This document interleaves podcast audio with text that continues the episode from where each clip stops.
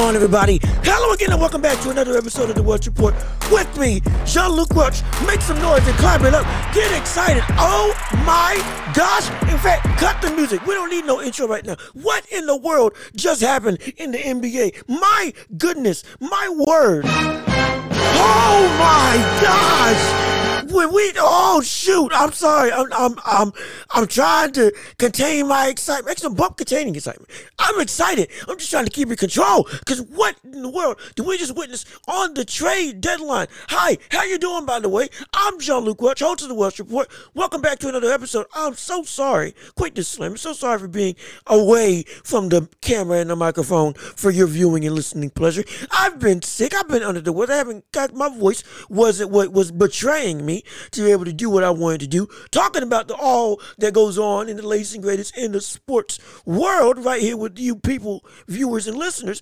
I just I couldn't do it. But man, I'm still under the weather today. I'm still fighting through it, but I'm fighting through it today because good gosh, you want to talk about major news. The NBA world just blew up with a whole a gaggle of trades left, right, and center right before the deadline. News has just exploded, and the dynamic of the NBA has shifted in a major way for, for, for all contenders and title prospects involved. This is this from a trade deadline that seemed to be dead in the water, something that nobody really would have cared about. A trade deadline that just had a lot of speculation, no real actual attainable substance for us to, to, to ooh and ah at or get excited or concerned about. It just seemed a whole hum drab event that was just gonna not bear any fruit.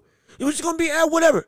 All big talk, nothing happens. Then on the fifth, good gosh, on the fifth, it, it, it from the fifth on, just everything just exploded for the NBA world. It, it good, great day in the morning. My goodness, uh, trades after trades after trades after trades after trades just all just blew up everywhere, everywhere around the league. We we're going to talk about it all right here, right now. Let's get it started. Quick disclaimer, or rather, quick promotion.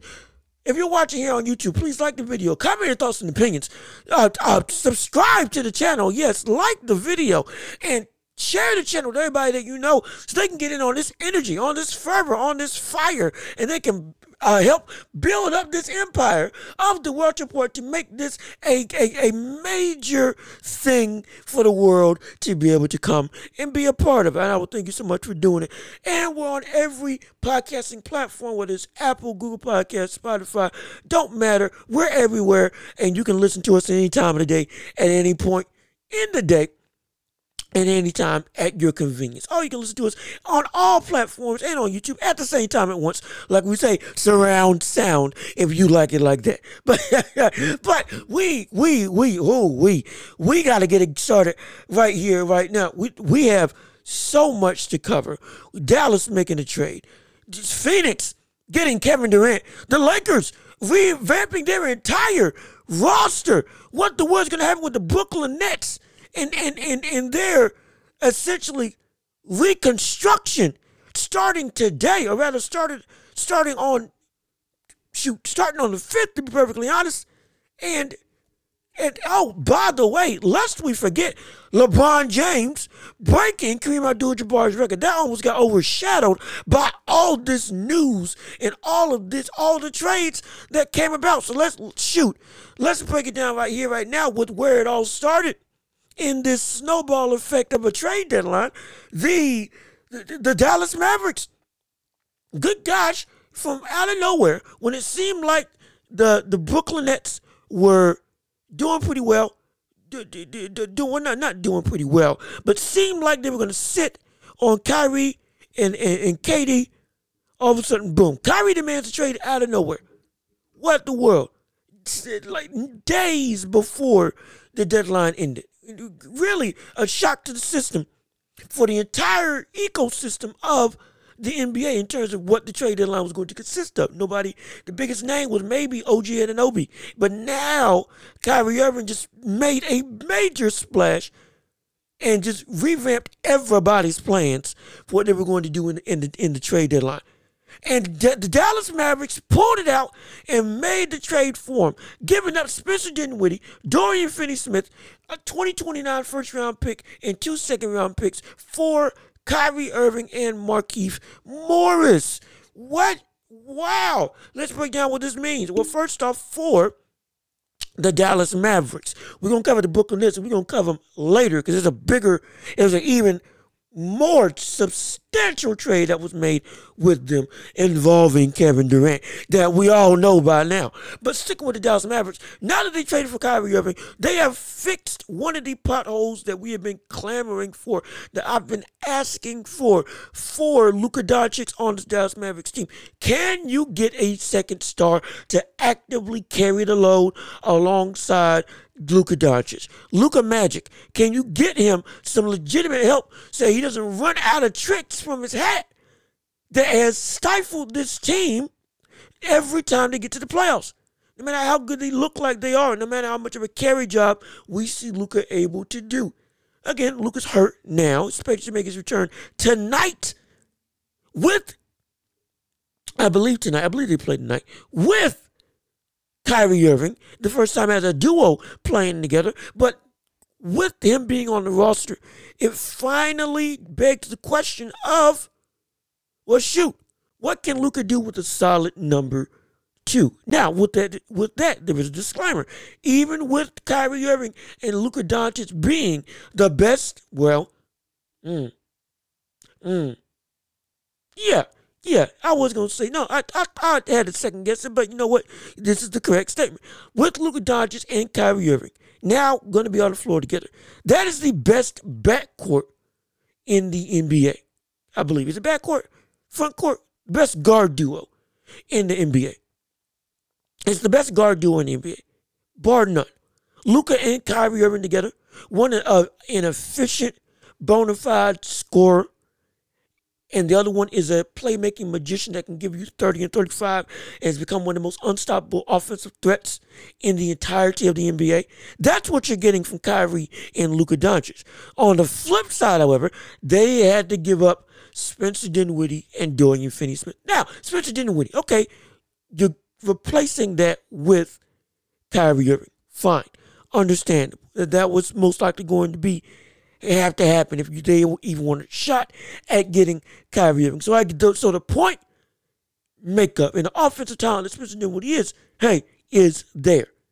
Cool. In Kyrie Irving. It's better in Kyrie Irving. So you make up that. But now you lose some serious depth, not just in in um Spencer Dinwiddie, but in Dorian Finney Smith, a great defender that can defend one through three, one through four, to be perfectly honest very well. And it's one thing that Dallas already didn't have a whole lot of, which was defensive substance. Dorian Finney-Smith was, from my opinion, one of the, if not the best defender that they had on the roster.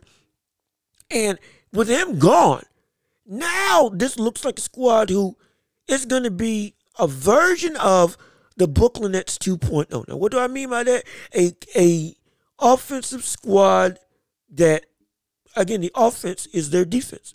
Their saving grace is not good at they're going to be able to stop anybody, but it's the fact they're going to be able to outscore everybody with their just overwhelming ability to put the ball in the bucket. Again, now you got Kyrie Irving, Luka Doncic. Oh, don't forget, they were able to keep Tim Hardaway Jr. as well. So that's a great piece. They can also put the ball in the bucket as a great third option in scoring. Powell is a lob threat, and you got a bunch of other pieces on the roster that hey can put the ball can just put the ball in the bucket. Reggie Bullock, I believe, is on the team. Reggie Bullock, just a knockdown three point shooter, and a bunch of other shooters spread out on that team. So it's not that they can't score, just they couldn't stop anybody. Now they've upped one aspect of the game and, and dulled another one in having worse defense, but having an even better offense that's going to be one of the scarier offenses in the entirety of the league. We forget Kyrie Irving can play off the ball. Luka's going to be the ball dominant man on this roster. I can almost guarantee you that because you don't want to give up that level of playmaking, that level of wizardry when it comes to getting people open with Luka having the ball in his hands. You don't want to give that up by taking it out of his hands and putting in Kyrie's hands. But now you get an offense that is predicated around you can run ISO ball with either Luka or Kyrie, as well as have Luka just run the point like he normally does, and have Kyrie Irving play off the ball, which in himself gives gravity that opens up the floor for Luka to have even better playmaking because now you have to worry about where Kyrie is. I'm not calling Kyrie Stephen Curry in terms of off ball movement and being able to, to have weight off the ball. No, we understand that Kyrie Irving's probably the greatest, not Kyrie Irving, we understand that Steph Curry's probably the greatest off ball player that we've seen in NBA history, at least for my money. And so because of that, excuse me, because of that, now you get to see a very dynamic, very potent offense that also, if the game is close, well, lest we forget, Kyrie Irving is one of the best fourth quarter scorers in the NBA. Right now, is at the, I believe, at the top potentially for most points scored in the fourth quarter in clutch time for NBA games. And so, if you need an explosion, now you got to uh, uh, shoot who you who you want to guard who you want to guard. You got both. You got one person who can just take it by himself, score by himself in Kyrie Irving without any help whatsoever. And then you got Luka who can do the exact same thing, but on top of that is a better playmaker. And whoever you give up in terms of which whoever you try to sag off of or not give as much credence to, they're going to use that and pick apart the, the, the defense and just pinpoint and get everybody else involved. Both of them had the ability to do that. Again, Luka has, can do it better, but the point still stands. Now you're looking at a very scary, dynamic duo of talent that can legitimately make us some serious noise in the West. not saying they're going to win it, but what I am saying is the fact that we just saw with, Ky- with Kyrie Irving playing yesterday, we just saw what he can do just by himself with this Mavericks roster. Played phenomenally well. Got everybody involved. Offense was flowing. We it, it was great. What I see from just Kyrie without Luka, this is a great fit.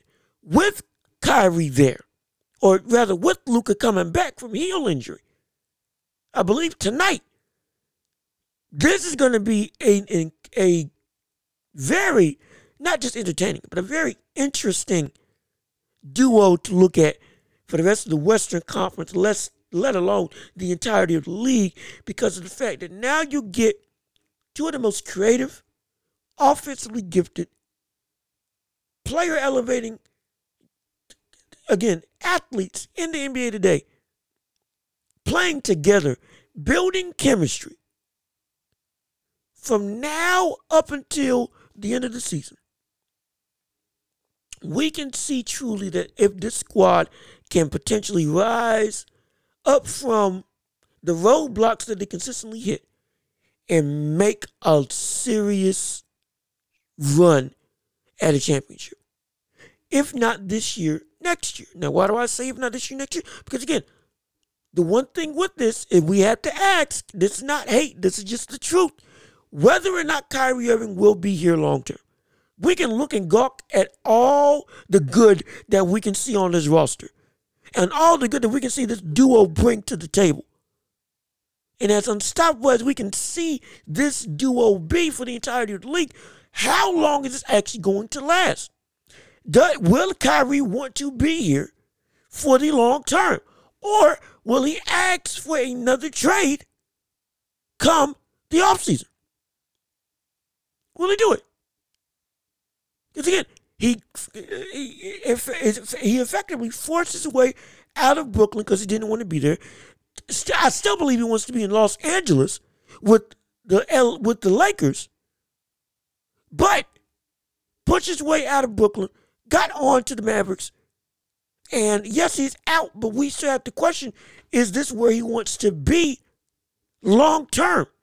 And whether or not any outside influences or outside quote unquote distractions or any outside dilemmas will cause this situation to go awry again. Whether they're controllable or not. That's what we have to ask. Because if he wants to sign long term with Dallas, now we have to look at if he does, what is it going to take for him to stay in a position? That's the question we have to ask now. What is it going to take for him to want to be in a spot long term? Because he said on in Boston, I want to be here long term. In Brooklyn, if you'll have me, I want to be here long term. Now he's in Dallas. Is he going to make the same speech and the same sentiment of, hey, I want to be here and I want to build something here long term and actually commit to it? Or is it going to be a situation where by the end of the season and in the off season, when trades, when the trade deadline or when, when the trade window reopens for the entirety of the NBA, will he ask out again? Because it's only a one year deal, ends this year at least the contract that he had coming from Brooklyn. Is he going to stay or is he going to leave? It's a legitimate question that needs to be asked when it comes to Kyrie Irving. Because I would love to see Dallas lock him up and look at that dynamic duo play for a long period of time. That would be phenomenal to see.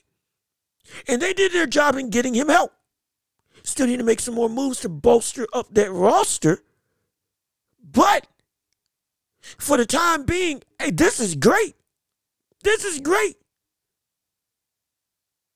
It's not perfect, but this is just what we needed. If you're a Dallas Mavericks fan and or if you're Luka, give me another playmaker.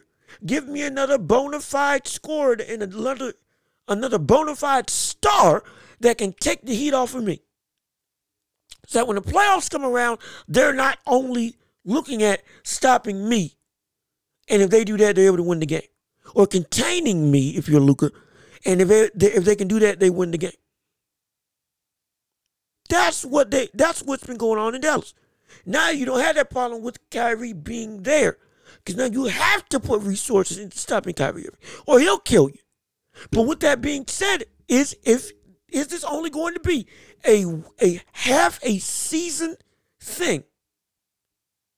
And is Kyrie ever going to ask out in the offseason, or will he be here for the long term? And will the Mavericks be able to lock him down and keep him there for longer than just this year? That's what can potentially happen. That's the fear. But all in all, this is great. This is phenomenal. And this just started the the the the, the spiral of what the world's going on in the NBA. Oh, lest we forget, going and continuing on with the with the um gee, I lost my train of thought. Gotcha, got so excited. Continuing on with the trades that were going around. Good gosh, the Suns made it happen. The Brooklyn when when Brook, Brooklyn traded away KD to the Suns for Mikal Bridges, Cameron Johnson, Jae Crowder, four first round picks, and a 2028 pick swap.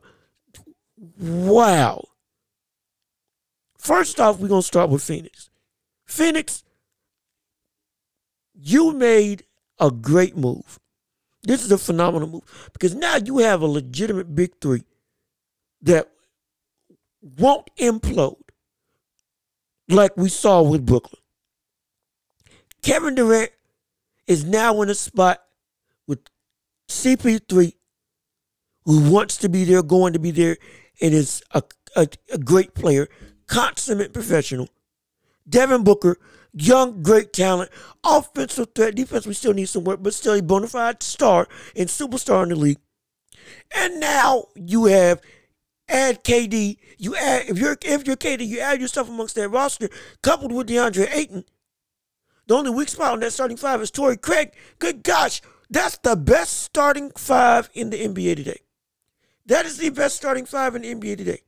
Chris Paul, Devin Booker, DeAndre Ayton, Torrey Craig, and Kevin Durant. rounding out that elite roster. See, from a starting five perspective, this is huge. Because this gives Chris Paul the best situation to actually have a shot at winning a championship. So we thought that last year, not not last year, but a couple years ago, when he faced off against the Bucks, that, was going to be his best shot.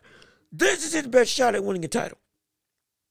That's the reason why everybody has them as title favorites. Because that that that that starting squad, that first five, is so potent and so dynamic, and especially with CP3 having the keys to that offense, coupled with Monty Williams being the coach. Man, you got yourself a recipe for unimaginable success come this season, for the rest of the season. This is phenomenal if you are the Phoenix Suns. Absolutely. Now, you lose a lot in Malik Bridges, Cameron Johnson, and Jae Crowder. Specifically, Malik Bridges and Malik Bridges and Cameron Johnson in terms of their ability to defend the ball and be young and athletic. Malik Bridges one of the better, one of the best off, not offense, excuse me, one of the best defensive players in the NBA today, absolutely, as well as with Jae Crowder, a potent and competent defensive guy, can also defend the floor if, if, if necessary, can act as a bully, can act as a guy that can be the the, the fiery uh, teammate that that does the dirty work. And then Cameron Johnson, what is he, 6'9", 6'10", power forward who can pull up and can get to the back basket on occasion, a great young talent. You lose that. And with that, you lose a whole bunch of depth. Yes, you do. You lose a whole bunch of depth when it comes to that Phoenix Suns roster. Phoenix Suns, outside of Dario Saric, ain't got nobody coming off the bench except for what Cameron Payne and Dario. That's it. For a roster this top heavy, for a roster this top heavy, might not even matter. Might I ain't say I didn't say it will not. It might not even matter because now you have a roster that is built where you can have one star on the court at any given point in the game. If you want it to be Chris Paul, it can be Chris Paul.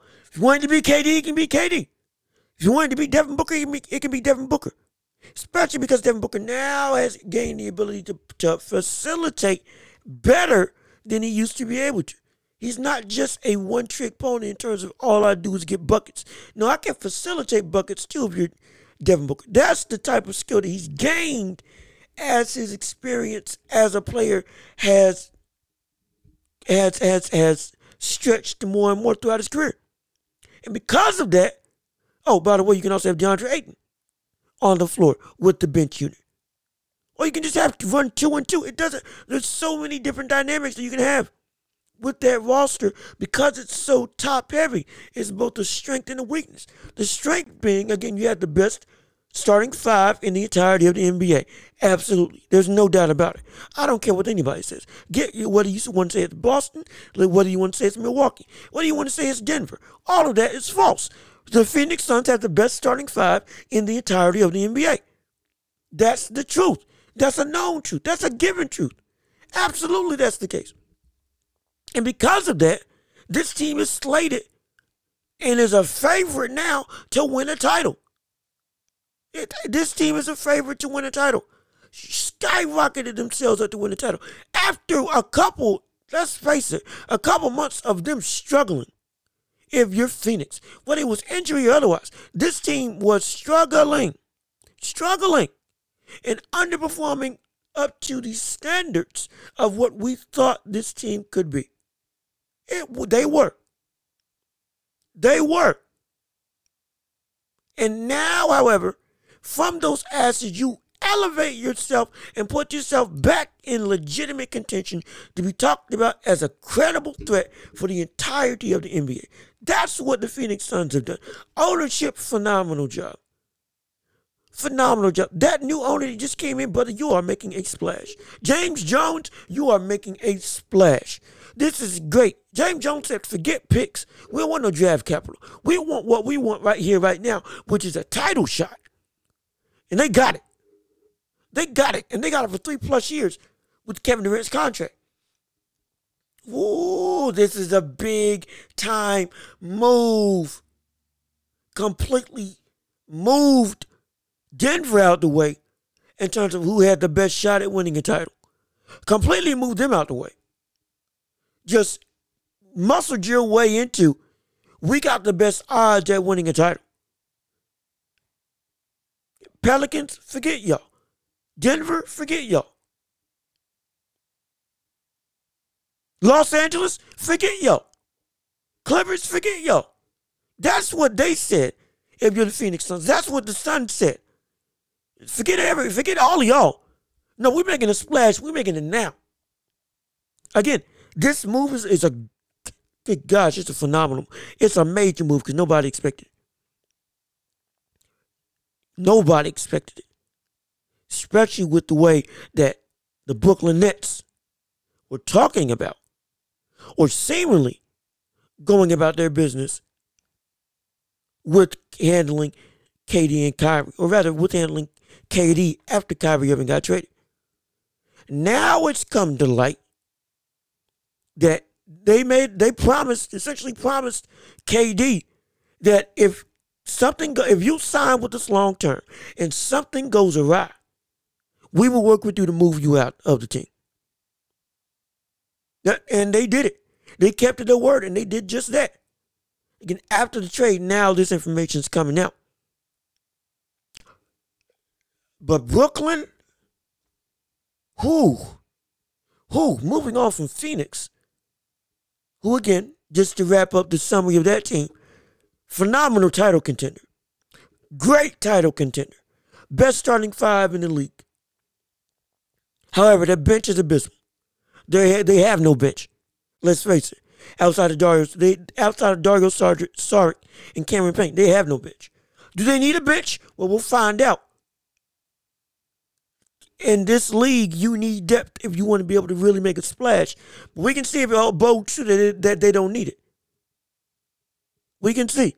Because right now, this team looks utterly potent, but they don't have any depth because they gave it all away. And we're going to see whether that hurts or doesn't hinder them in making them for the title come this season. But going to Brooklyn as a whole, in the midst and in, in light of both the Kyrie and KD trade. Boy, y'all, this is one of the worst flops that I've seen in recent memory. A super team deconstructed season by season up until the only vestige of any semblance of what used to be is Ben Simmons. That is bad. That is terrible. That is horrible. That's that's disgusting if you are the Brooklyn Nets. That is outright sad if you're the Brooklyn Nets. That they couldn't keep this together. They couldn't make James Harden, KD, and Kyrie work. That it left you them within the span of five years making three of the biggest moves that we've seen this season. Getting Kevin Durant, getting Kyrie Irving in a single move, getting James Harden, and then trading away James Harden, trading away Kevin Durant, and trading away Kyrie Irving. Shoot, that's actually that's what? That's actually six. That six six moves, six of the biggest trades and, and moves that we've seen over the span of the decade both came from you and went with you. Getting Kyrie, KD, getting Kyrie, getting James Harden. And then letting go, trading KD, trading Kyrie, and trading James Harden. Building up and deconstructing down the entire what the that entire team. That was absolutely terrible. My word. That's just sad. That's sad you're the Brooklyn Nets. And yes, boom, you got Thomas who's been running amok, having a bunch of 40 point games. Didn't have one last night. Had a 20 point game. But either way, showing that, hey, he's a great piece. Getting back Spencer Dinwiddie. Getting Malik Bridges. Getting Cameron Johnson. Get, getting Jae Crowder. Now you got a bunch of depth, but you don't have any bona fide star star. And what was versus what is is such a a big dynamic, or rather, such a big cosmic shift in terms of what you used to have versus what you do have now. That that is a Sean Mark. You, all you all you can do is shake your head.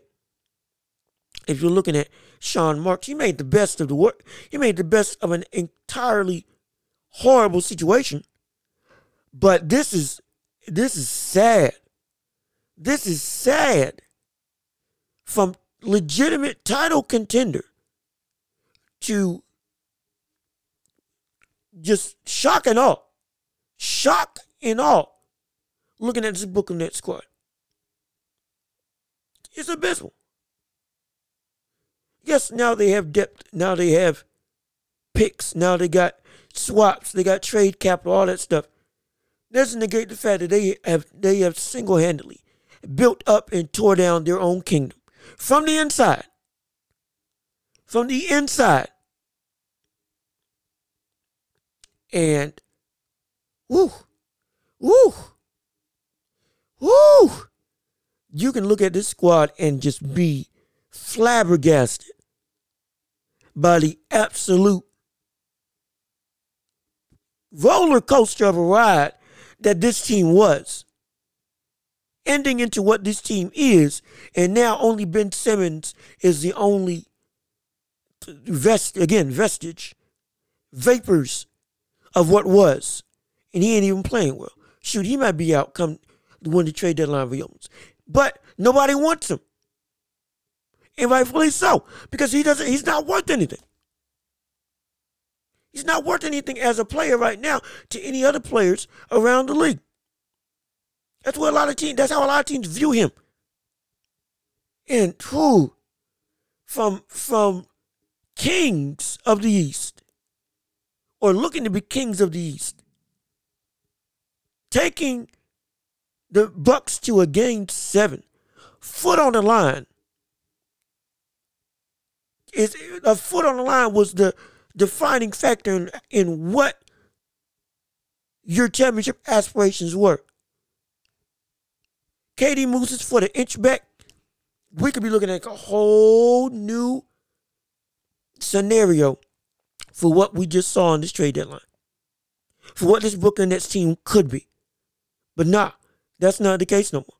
Now you're looking at a team fully in reconstructive mode. Fully in, we're back to square one. Fully in, we are building anew from what was what the team used to be, which was we have everything to make a legitimate shot at the title. That's what it was. Even this season, with all the turmoil that we want to talk about them, they got it together and they again 12 game win streak against legitimate, competent top competition, not no names, were looking like they were on the rise, waiting for Kevin Durant to come back, pair back up with Kyrie, and then bring this momentum forward into the second half of the season. That's what it was looking like. All looked like it was going to be right once KD came back.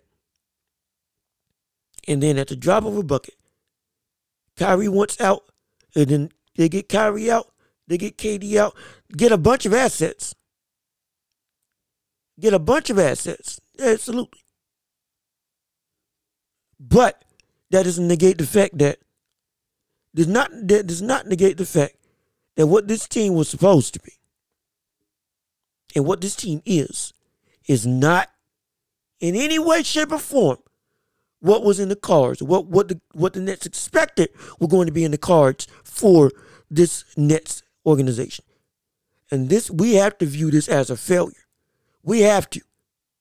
Despite the fact that they got Spencer Dinwiddie and Dorian Finney Smith, a bunch of first and second round picks, as well as getting Malik Bridges, Cam Johnson, Jae Crowder. Even with all of that, this team is still a failure. that the, from what it was, this whole process that they've been starting completely ended and, and blew up in flames. And it's it's a shame to see. But it's the nature of the NBA. So unpredictable and so volatile. But even with that, I wasn't expecting this at all. This is this is abysmal. This is bad. This is so bad. This is so bad. This is so bad for the Brooklyn Nets. They're back to square one. And and from here up, I don't know what they do. I don't know what they do. I truly don't know what they do. Eh, build around Thomas, potentially, but that can either be this can either be a one season thing or a couple month span where Thomas is playing great and he falls back down to earth, and that could be a big mistake. You don't know. It's so unpredictable right now. It's so unpredictable right now for what's going on in Brooklyn. But we can only categorize this whole experiment from Brooklyn, this whole championship aspiring movement that Brooklyn made throughout the seasons as a failure. It is ended. The era is done. KD, James Harden, and Kyrie, that whole stint has officially not come full circle, but the circle has become complete in terms of the journey is over. Everybody's gone. Everybody's left. And and nobody in the organization is better for it. Nobody in the organization is better for it. Not a soul is better for it.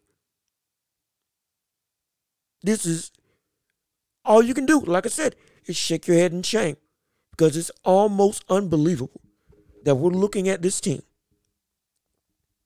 and asking how in the world did this happen? How in the world did we let this slip through our fingers? Some of it was controllable, some of it was uncontrollable, but all of it was a complete failure. Failure. All of it was a complete failure. Everything was it's it's is start back from square one. That's all we can say. A complete and utter disappointment is what the Brooklyn Nets are. And then from that, my goodness, that same day, what the world? Russell Westbrook's gone. I don't believe it. I don't believe it. Couldn't believe it. I couldn't believe it. I could not believe it. All of that. Before the deadline ended, all of that. Westbrook and the Los Angeles Lakers finally got the boot.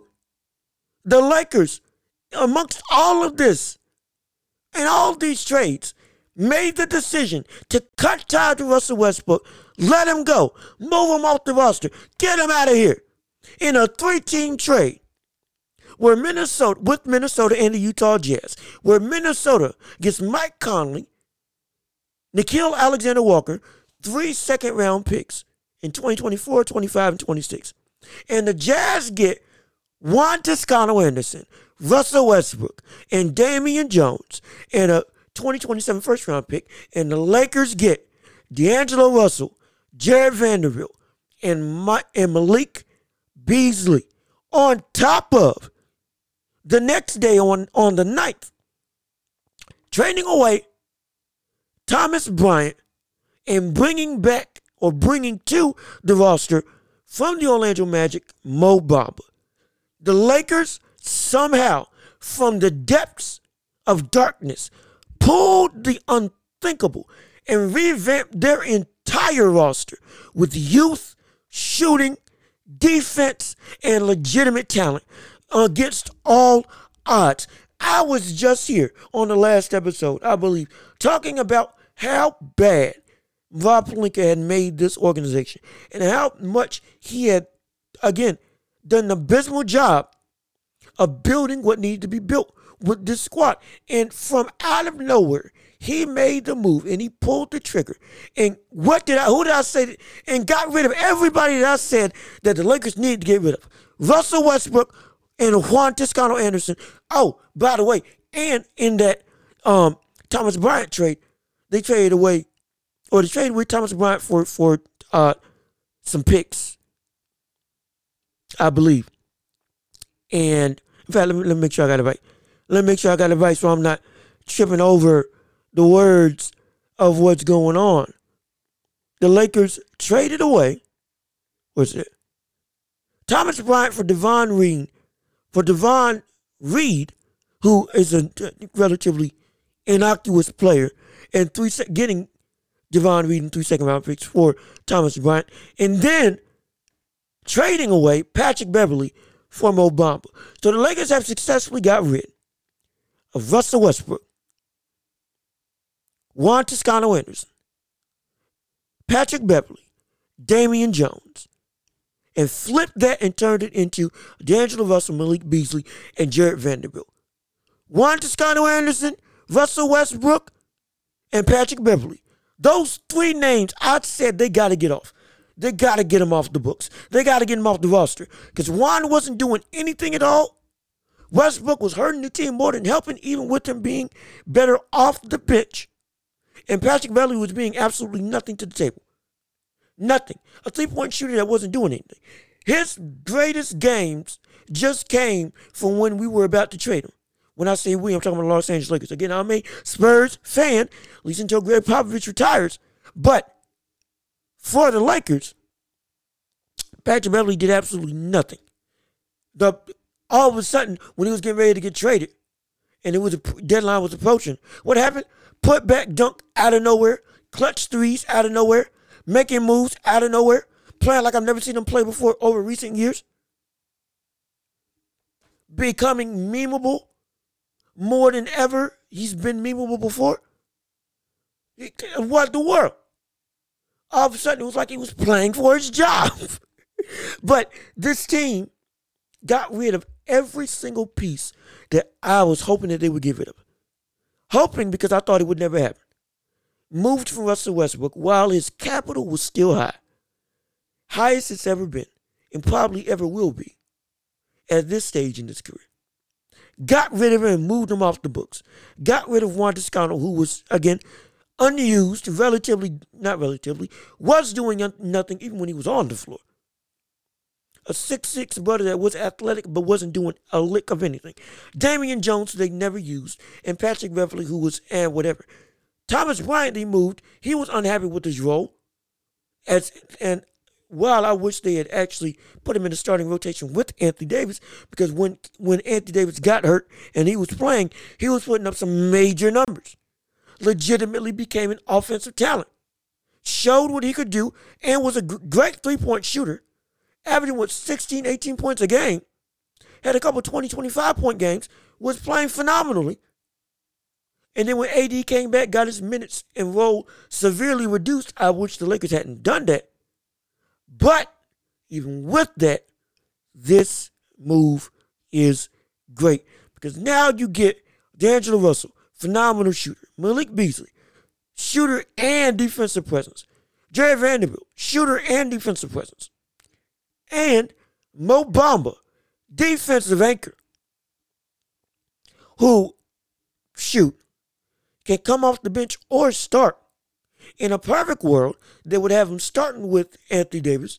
Because Mo Bamba, we're not a great shooter, but can pull it deceptively because with his size and can play center. AD can play power forward like he likes to play. All is right with the world. And then you can run a roster of, of D'Angelo Russell shooting the best case scenario.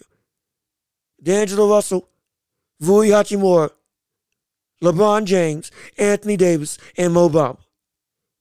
That's what you could run with this roster. Then off the bench, Schroeder, Malik Beasley, Jarred Vanderbilt, and then Wenyen Gabriel, even though I wish they hope they go out and get another center through the buyout market. And whoever else you want and then Austin Reaves. Excuse me, I forgot. Now the Lakers have depth. Lakers have shooting. Lakers have defense. Lakers have youth. Lakers have talent. Lakers have floor spacing. In the first game without Russell Westbrook, they led the Milwaukee Bucks for almost three quarters. Inevitably, they lost because again, the Milwaukee Bucks are a better team. But without LeBron, solely with AD and with no Russell Westbrook, they held, not held, they were beating the Bucks for three quarters with a fluid offensive style.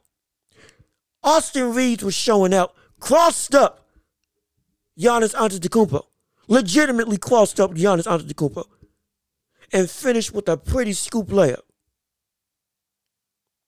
For three quarters, this team looked like a team I had never seen before. Fluid like I had never seen them since 2020.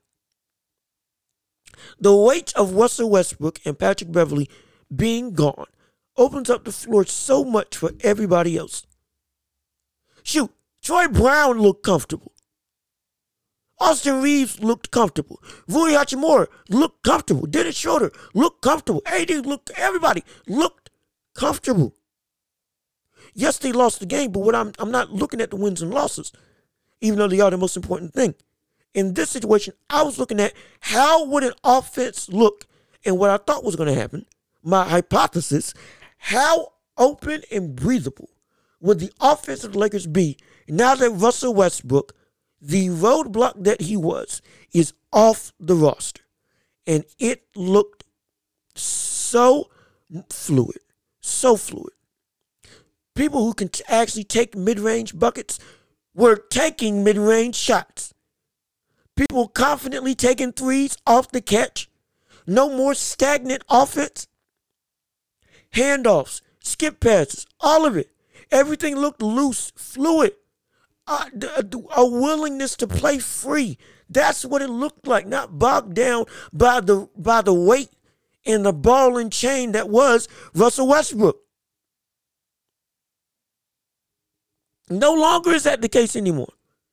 And now we get to see a team when once D'Angelo Russell, Malik Beasley, and Jarred Vanderbilt and Mo Bamba play, along with AD and LeBron, this whole team is exactly what we've been asking Rob Pelinka to do. This is what we've been asking for in terms of get LeBron some help. Now we wanted, they want wanted, I'm not saying we, excuse me, they wanted Kyrie Irving. They should have gotten Kyrie Irving. That was their best scenario. Get Kyrie Irving. Even with them not getting Kyrie Irving, this is as great as they could have, as anything they could have done. This is as good as anything they could have done. Because they filled about every single pothole that they were struggling with on the roster, as well as keeping core pieces. Keeping Austin Reaves, keeping Maxey, keeping Dennis Schroeder. On top of adding D'Angelo Russell, adding Malik Beasley, adding Jarred Vanderbilt, adding Mo Bamba. you are now looking at a squad that, from what I can, I'm not, they're not going to win a championship. No, they're not going to win a championship. Not going to win a championship. But if they can somehow find a way to keep the majority of this team together, as well as sign some other people come the offseason, you're looking at the building blocks to one, what will keep LeBron here in Los Angeles, will keep him there in Los Angeles, and two, the building blocks to potentially revamp the roster to win a title. Not this season, but the the next best thing is making the playoffs, which is what I can say was a far cry away from what I thought this Lakers roster could actually do. Now, however, this roster is actually redeemable. It's redeemable. It, it is absolutely redeemable. And there's some history involved. Mind you, D'Angelo Russell now gets a chance to redeem himself after the, the, the fiasco that was when he first got here, le- uh, uh, leaking a video of his of Nick Young cheating on Iggy Azalea admitting to cheating on Iggy Azalea. While Nick Young was absolutely in the wrong, let's not get it twisted. Nick Young was in the wrong for doing that. But the code of conduct amongst players and the trust amongst players was absolutely broken with D'Angelo Russell doing that. And then boom, They had to get him out of there, regardless of how talented he was. He was he, he at that point had ostracized himself from the roster. Now he gets an opportunity to make anew what he messed up. Just how he conducted himself in that situation. Now, clean slate. Now it's a clean slate. And he is a great three point shooter, and he can get to the rim, can draw fouls, can hit, can hit floaters from the mid range, can run the break in transition, can run an offense by himself if necessary. Him and AD as a duo when LeBron's off the floor can be great.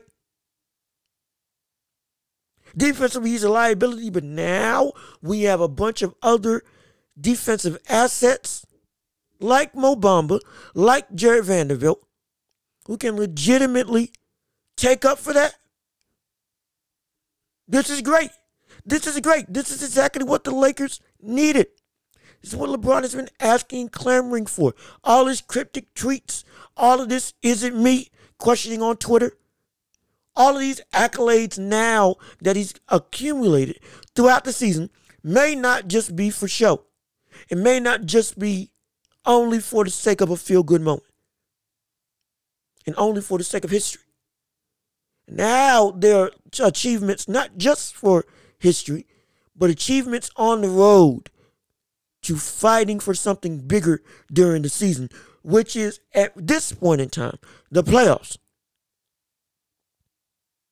Which is right now, they're on the outside looking in, even the play in tournament. And but this can be the team that can make a run to actually get there. And the one thing that can the only thing that with this squad, well, two things that can mess it up with this squad. Chemistry and whether or not they can stay healthy. If they can't stay healthy, this team is not going anywhere. And of course, yeah, we say that for any team. Well, they can't stay healthy. Well, there's nothing they can do. But no, with this squad individually, if they can't stay healthy, their shot is done. And specifically, it's a major concern because of who's on the roster, which is Anthony Davis.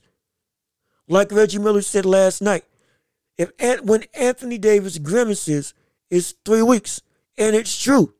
If he winces, it's a month. If he gets on his knees, it's a year. Good gosh, if he if he grabs a rebound, it's day to day. That's what it's like with Anthony Davis. Injury prone, like nobody's business. Ankle or back, it doesn't matter. The brother's hurt all the time. I wish he would switch to high top shoes that gave him more support. Doesn't make no sense why he's wearing Kobe's every day. And I don't want to hear, oh, that doesn't make a difference. Yes, it does. Yes, it does.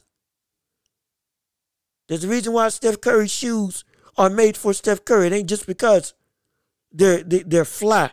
It ain't just because they got good grip on the bottom of their soles. It ain't just for a design. It ain't just for it to be designed to to look pretty and look nice. Now they're built for his feet and his ankles. There's a reason why they're high top because they help, along with the other braces that he wears on his ankles, to stabilize his ligaments, which is something that AD desperately needs, but for some reason refuses to do. Wearing a guard shoe when he's that big don't make no difference. Don't make no sense whatsoever. Better off wearing some LeBrons. Them boots. You don't see him getting hurt. Often. uh, this is just a jab at Anthony Davis.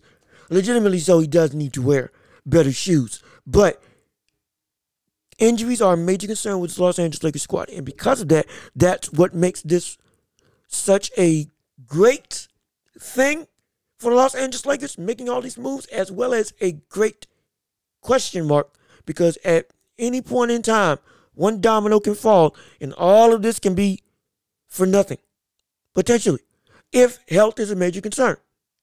If it's not, though, now I can look at this team and say, yes, this is a team that can make the playoffs. Something that I could I could not say confidently throughout the entirety of the season. Throughout the entirety of this season, I confidently could could not say that. Could not say that. Could not say that at all. And again, just shocking all throughout this entire off season, not off season, throughout this entire trade deadline. Mind you, this Lakers trade was made before the Kevin Durant trade. And so when that when the Kevin Durant when Kevin Durant trade happened, everybody was thinking, oh shoot, Lakers are back in contention. Yo, they could actually make some legitimate noise, not just playoffs, but if it works out great, best case scenario, can this team have a shot at the title? As unlikely as it sounds. And all of a sudden the KD trade came through. Oh shoot. Couldn't even enjoy the Kyrie Irving trade. Couldn't even enjoy the Westbrook trade. Now this is going on. What this I'm telling you, this is the most exciting trade deadline that I've been a part of in recent memory. This is one of the most impactful trade deadlines I've been a part of in recent memory. This has shifted the balance of power of the Western Conference and flipped it right on its head. Nearly every major top 10 player is in the West right now. As crazy as it sounds, the West is stacked. Stacked. It's stacked. Nikola Jokic, Zion Williamson, Brandon Ingram, LeBron, AD, Kyrie, KD. All of them are in the Western Conference. This is the this is one of the steep this is one of the deepest Western Conference uh, uh, uh, uh, scenarios that I've been living to witness. It's never been this competitive out in the West in a long time. It's always been competitive, competitive. But this is ridiculous. Devin Booker, Chris Paul, again, Nikola Jokic, Aaron Gordon, Michael Porter Jr. I can, like, everybody Everybody is in the West. It doesn't make sense. It makes no sense how everybody is in the Western Conference. It is it's mind-boggling. I, I, I legitimately don't know how. To, I didn't know how to process all this. I, I for real did not know how to process all that I just saw transpire on that happened. It was it was a whirlwind of absolute chaos and confusion. All of this happened right after LeBron broke Kareem Abdul-Jabbar's record. The NBA could not handle LeBron's or LeBron breaking Kareem Abdul-Jabbar's record. We hyped it up for so long. We were we were waiting on it, clamoring for it. All of it happened and, and, and all the noise and hype around it. Then when it actually happened, the NBA just broke. It just broke. It couldn't handle it. It was too much. And now, we, because of that, we get to witness one of the most, we got to witness one of the craziest trade deadlines I've seen at essentially the stroke of midnight. And a Western Conference stacked with talent on top of talent on top of talent. Again, need I go down the list? Nikola Jokic, Aaron Gordon, Michael Porter Jr., Jaren Jackson, Ja Morant, Desmond Bane, Domantas Sabonis, De'Aaron Fox, Luka, Kyrie, Kawhi, Paul George, KD, Devin Booker, Chris Paul, Zion Williamson, Brandon Ingram. Like, what the world? Karl-Anthony Towns, Anthony Edwards, Steph Curry, Klay Thompson, Damian Lillard, Shai Gilgeous-Alexander, LeBron James, Anthony Davis. It, it, it, oh gosh. It, it, it, it, it is Whew. I'm telling you. I'm lightheaded just talking about all this stuff. I can't wait for it. This is gonna be the this is gonna be one of the best second half seasons I've I've lived to witness. I am wholeheartedly here for it. I'm here for the craziness. I'm here for the drama. I'm here for it all. And we can see even more moves happen come in the offseason because a lot of these players are only on one year deals. A lot of them are only on one year or at the end of their contracts. So after this season, if a team doesn't choose to sign him or doesn't have the money to keep him, we could see even more moves across the entirety of the league. Couple that with what's going to happen in free agency, it's about to be just a, a, a crazy experience throughout the entirety of the year. Absolutely insane. And to end off this whole show, good gosh, to finish off what was already a crazy week, lest we forget, it it just about begun with LeBron James breaking one of, if not the greatest NBA record in history. He on Tuesday at 12:05 a.m. or or or or was it on a Wednesday at 12:05 a.m. or or late Tuesday, whatever it was, nearly at midnight or close to midnight on a Tuesday night, became the all-time leading scorer in NBA history. With 30 was it 38,390 points, surpassing Kareem Abdul-Jabbar on a fadeaway two from the top of the key, from the free throw line. Let me tell you something about how impactful this record truly is. This we were hyping up about it, like I like I just stated before. Hyped it up, hyped it up, hyped it up. Kingdom come. I legitimately thought that I was going to die before I saw this record be broken. I thought that I I kid you not. I thought that I was going to die before I saw LeBron James break Kareem Abdul-Jabbar's record. It was going to be legitimately something that I only thought was going to live as a pipe dream, just just an an an, a, an unattainable number, a number that, to be perfectly honest, seemed unimaginable, unattainable utterly impossible. An absolute a dream. That's what it was. That that's what I truly thought it was going to be. It was a dream of a of an accomplishment. Because you you the reason why you hear so many people, you see, you hear so many times people consistently talk about these old accolades.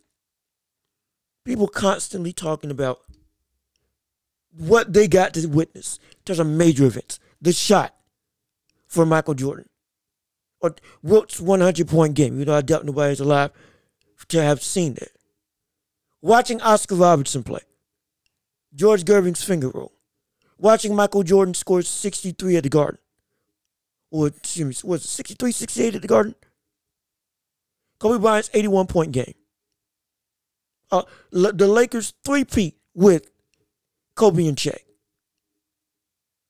Kareem's skyhook in the finals. Magic Johnson's uh, uh, MVP performance when Kareem was hurt, when Magic played center.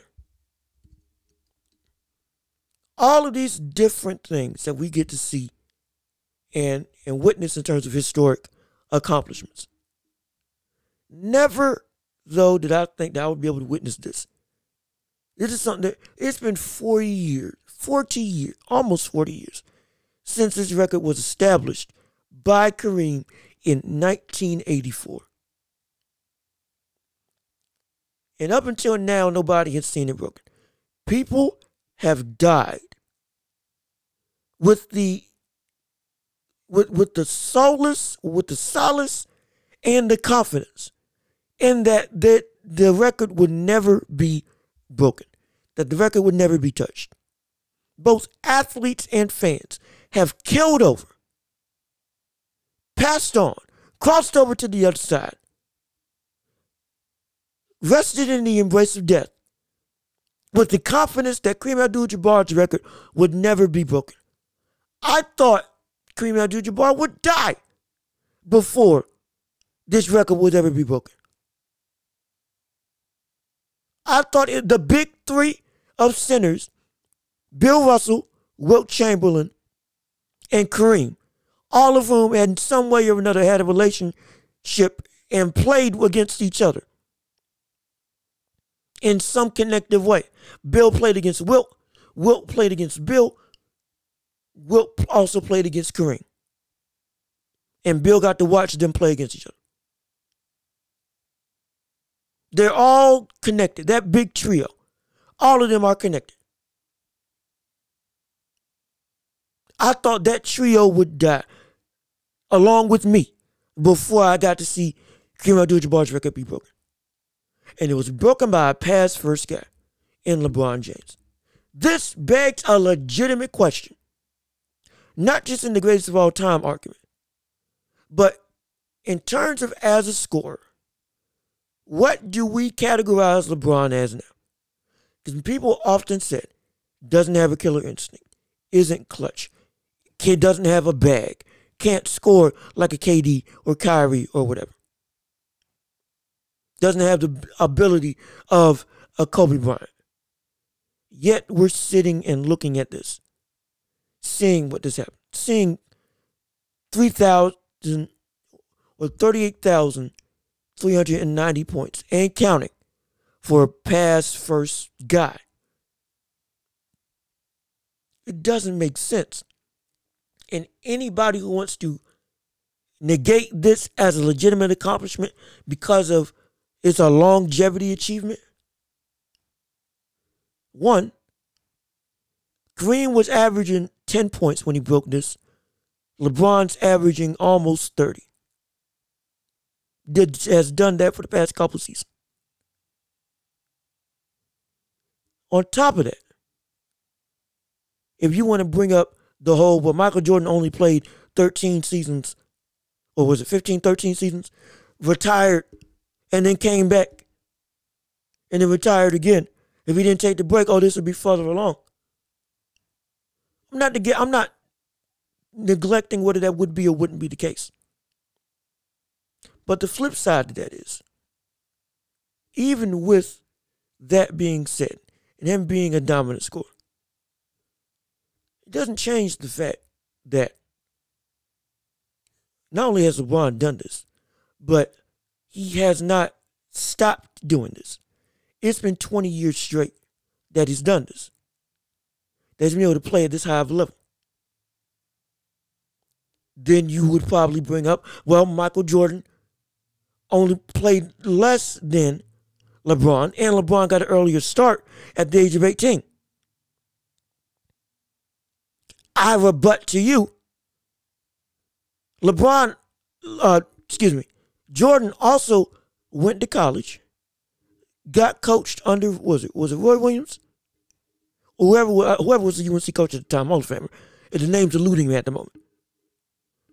Got coached cultured and molded into what a professional, not just athlete, but player should be. And with that, when he came into the league, was better equipped for what he expected when he got into the NBA. And then was able to take off. Furthering once his evolution began, how quickly it took how quickly it took hold.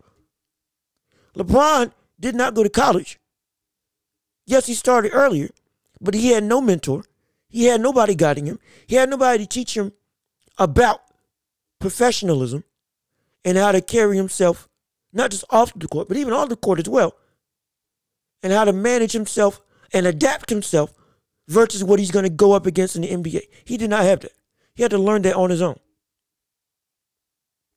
And from that, he did this. From that point on, he went and never averaged 20 for his entire career, or never averaged under 20 for his entire career. From year one on, never averaged under 20 for the entire career, while having all the keys put on his shoulders from the jump. Even when his team neglected him. Remember, Darius Miles was in the interview saying, We don't need LeBron. I don't recall that happening with Jordan when he got on the team. I don't recall LeBron having a, a, a mentor to guide him and prepare him for the NBA like Jordan did. Again, these are not critiques to both. These are not critiques on Jordan's career. I'm not putting down what Jordan did. It's not what I'm doing. What I'm not going to do is sit here and let stupid arguments such as that be something that you hold against LeBron for being able to last this long and be this productive and be this consistent. If anything, elevating his game, at least offensively, to this level. And I hold it against him just because he's been playing too long. When the, when those same detractors would bring up the the very scoring title that Kareem Abdul-Jabbar holds as one of the key factors as to why Kareem should be deemed the greatest of all time. And never bring anything about longevity into it. Never bring anything about longevity into it. Not one thing. Fact, they, they laud that as one of the criteria because he was able to be that consistent for so long, even though in the later years he dropped off. Again, no disrespect. The the praise is due. But you can't do that and then hold this against him. It's a double standard. I'm not letting that slide. This is one of the greatest achievements that we've ever seen in sports. Not in basketball, in sports. Not in one categorized area. In the totality of athletic events, this is one of the greatest things that we've ever seen. And he did it taking less shots than Michael Jordan at a higher field goal percentage than Michael Jordan, at better efficiency than Michael Jordan. I'm not comparing the two.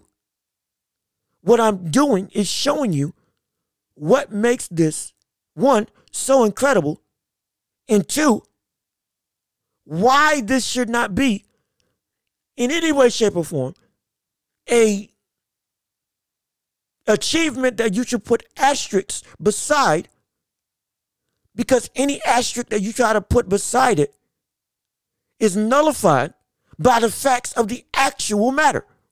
If you are not stupid and actually look at it. Because you can nitpick everybody's game if you wanted to. We could. We could nitpick how Jordan did fall short in the finals, shooting abysmal against both the Supersonics and the, the Detroit Pistons. We could bring those up. We could bring how he was a terrible three point shooter. Know, the only time he was a great three point shooter was when the line got moved up nine inches from what we see the NBA three point line today. Tried it for one year. Moved the line up nine inches. And he from that season he was shooting 20 in the in the low 20 percentile for three point shooting to 50% from three.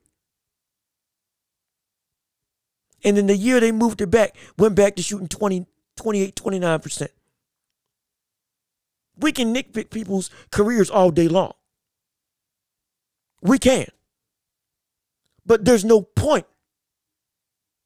All we're simply doing, and all you should do in this situation, is look at this again, one of the greatest achievements that we've ever seen in basketball history, and sit back and say,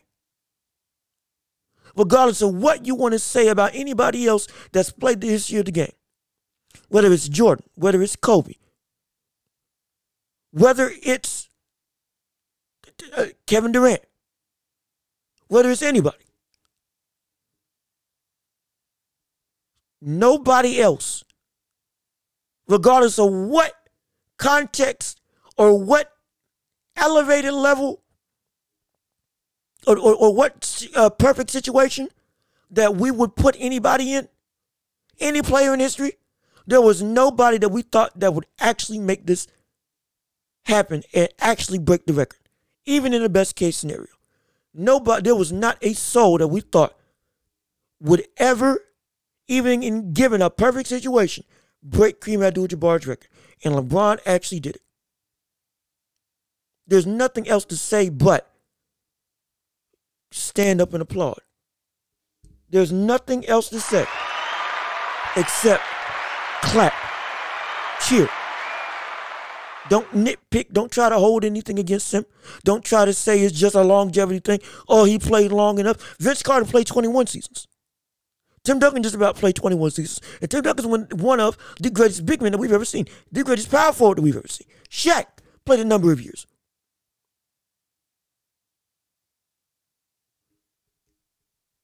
I can keep going down the list of players who played long, incredibly long, and couldn't do what he's done.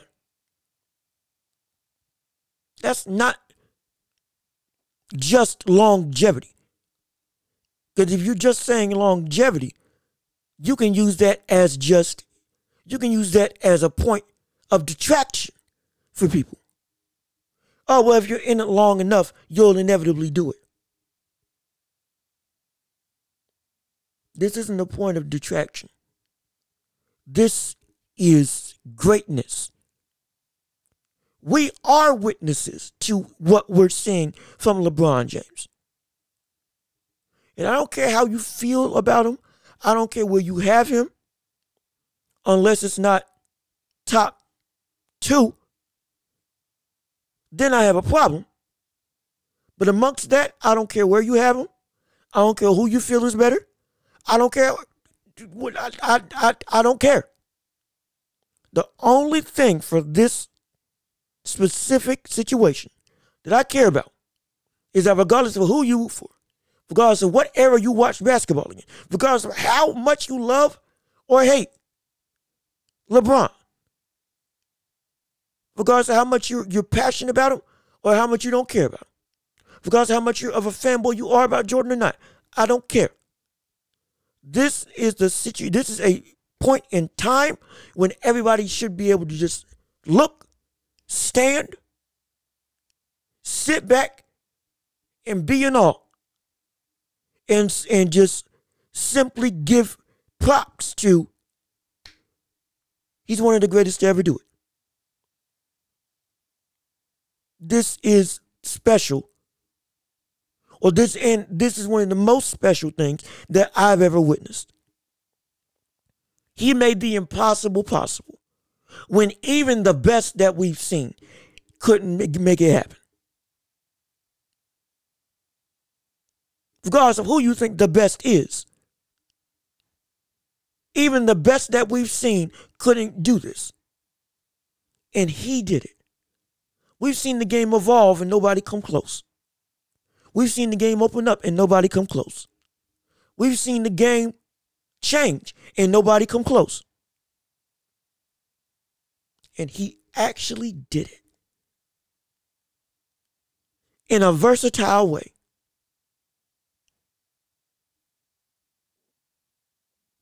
There's nothing you can say but applaud. There's nothing you should say but applause. Nothing you should do but clap. It's and excuse me, not a, not to say nothing that you should say except for I just witnessed one of the greatest players do one of, if not the greatest things in sports history. Solidifying himself in a hierarchy that nobody will able to push him off of in the history of the game. Nobody will be able to push him push him off of it. There's a level that he's reached that nobody will able to that that has been cemented in a fashion that we haven't seen another player cement this place in history as. Never seen it done this way. We've never seen it done this way. LeBron James has, has credence to be called one of the greatest ever, if not the greatest ever, whichever one you want to say, and one of the greatest scorers ever, and has legitimate claim to be called the greatest scorer ever if you want to. Because if you can do it for Kareem, you can do it for LeBron. I don't want to hear no stupid takes from anybody talking about, ah, well, uh, you could, you, you, is he really a scorer when, when I was just watching first take and hearing whenever the topic of greatest score came up, even before this record was in the midst, people like Mad Dog or whoever would bring up Wilt, Wilt Chamberlain or Kareem Abdul Jabbar. Well, because of the 100 point a game and 50 point a game season, rightfully so, he deserves to be in the conversation. And Kareem, because of the skyhook, his words, his words, not mine, his words, Mad Dog, and a bunch of other people that agree with him. The skyhook. The most points in NBA history. How can you compete with that? Well, now, well, now, how can you compete with this? If you want to be consistent, be consistent. You can still call him one of the greatest ever. You can still call him one of the greatest scorers ever. Absolutely. But that same argument that you used for Kareem, you now, based off of continuity, have to use that for LeBron. If you were using it before, you have to. Because now he's got legitimate claim. And me, I'm not saying he's the greatest. Not, that's not what this whole thing is about. This whole segment is to simply tell everybody that you just witnessed something that, again, most of you thought you were going to die, me included, before you ever saw it happen. And now that you've got to see it happen, there is no reason in the world that you should be nitpicking or trying to pull apart something that we probably won't see again until we die. Most likely which I hope and pray is no time soon. We'll, we'll be sitting here talking about a record that we will tell our grandkids about and our great grandkids about. And they'll be telling their grandkids about. I was there when I saw LeBron break Kareem Abdul Jabbar's record. Where was I? And I can ask other people, where were you? We are a select generation that's able to say, Where were you when you saw LeBron break Kareem's record? That's the moment that we're living in. Don't cheat that by doing what the NBA world likes to do and try to nitpick and tear apart a legacy defining moment, all because it doesn't work in favor of a player that you deem as the GOAT or because it's a player that you don't like. That's stupid that's ignorant, it's ridiculous, and you're cheating yourself and every other fan who watches the game of basketball. There's no there's no reason for it. And I ain't letting it happen. We are witnessing greatness and we are going to appreciate it until it ends. I'm not going to let myself get swayed and get and, and, and get clouded because people want to do say something just to get a rise. Just because, oh, it's not Jordan, or it's not Kobe, or it's not their favorite player. Rah, rah, rah, all that stupid mess. We ain't, we ain't dogging with that. It's not how we run in here.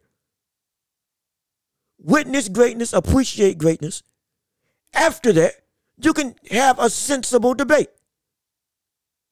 But in strictly talking about what was done, don't cheat it. Don't cheat what was done. Do not cheat what was done. Because if you are, you're only cheating yourself. That's the that's the bold truth. You're only cheating yourself if you do something stupid like that.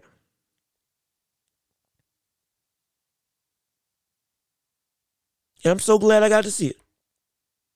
In my eyes, this accomplishment, coupled with the other criteria that I've had for him, which was if he broke Kareem Abdul-Jabbar's record, one defensive player of the year and one and won a couple championships. I was gonna say he's the greatest ever. The only caveat that I didn't foresee happening, which was he won one championship, broke Kareem Abdul-Jabbar's record. While he didn't win Defensive Player of the Year, even though he should have won it against Marc Gasol. Marc Gasol was second second team All defensive, yet one defensive player of the year. Dumbest vote I've seen in, in NBA history. Stupidest thing I've seen in NBA history. Whoever did that is absolutely uh, befuddled. Slap him upside the head if you can. But the one criteria that I didn't see was him, if he breaks the record, if he's still playing at the same offensive ability and same just ability as a player, and elevates himself to where he's playing even better than I've ever seen him play on the offensive end and just as well on the defensive end, or at least as well as we know him to be. That was something I didn't foresee. I didn't see that happen. And with and that's how he breaks the record. Shoot. That's sealed it for me. LeBron James is the greatest player that I've ever seen. I'm standing on that. I'm rocking with that. I've been on the fence because I knew what I was looking for. I knew what I was looking for before I could concretely say. Because I would go back and forth on it. I legitimately would. Now, LeBron James is the greatest player that I've ever seen. I'm not ashamed in saying it. I'll stand by. You can hate me all you want. I don't care. I do not care. I'll defend it. If you feel how you feel, that's completely fine. But this moment right here solidified for me on top of him not just being one of the best all around or the best all around player that we've ever seen not just being a player with 10,000 rebounds and 10,000 assists, not just a player that has broken, or excuse me, the only player that's done that 10,000 rebounds and 10,000 assists. He, not only is he, or on top of the fact that he's ninth in steals, on top of the fact that he passed Magic Johnson for most assists in a career, and Mark Jackson, and Steve Nash. And is slated to be a pass first mentality driven player and still does this when even the most killer of scores couldn't get here? LeBron James, on top of everything else that he brings to the game, LeBron James is the greatest player that I've ever seen. He is not number two. He is number one for me. And I will stand by that. And I'm not ashamed in doing it. Not ashamed at all. And if you don't think so, that's fine. This isn't for anybody to say or prove who's the GOAT and who's not. I have my opinion and you have yours. But despite any of that, this is to say what you saw on Tuesday night is something that most likely we will never see again. And because of that, you and anybody else around you should not nitpick and tear away and try to rip apart what this actually means for the totality of NBA history. This is greatness that we will most likely never see again. Don't cheat yourself by trying to put an asterisk by it. Don't do that. Don't ever do that. Because when you do, you're only cheating the game and you're cheating yourself. And then you can't be the astute, proud fan that I know you can be, that you know you can be. So don't do that to yourself. And don't do that to LeBron. Enjoy it, relish in it, be in awe of it, and put in the back of your mind, I got to witness history. And I got to witness something that will never be seen again. I got to share the moment with my pops, which was insane. Something, but none of us thought, both of us thought we were going to be, we would never see this happen. Both of us thought we would never see this happen. We got to witness history. This, this is a life moment. If you're a sports fan, this is a key life moment for a lot of people, for me included. Don't cheat it by being stupid. That's all. Don't cheat it by being stupid. So, this has been another episode of the Watch Report. I've been your host, Jean Luc Watch. My gosh, there's been so much that's been going on in the NBA. It is it's ridiculous. We still got more to come. I can't wait to see how these teams play out as time goes on with these new rosters. It's going to be insane. It's going to be crazy. We got still more to cover in all the sports world. Keep it locked right here and we'll be able to talk about it as time goes on. So, I've been your Jean Welch. You've been beautiful. This has been the Welch Report. Peace and love. We are out of here.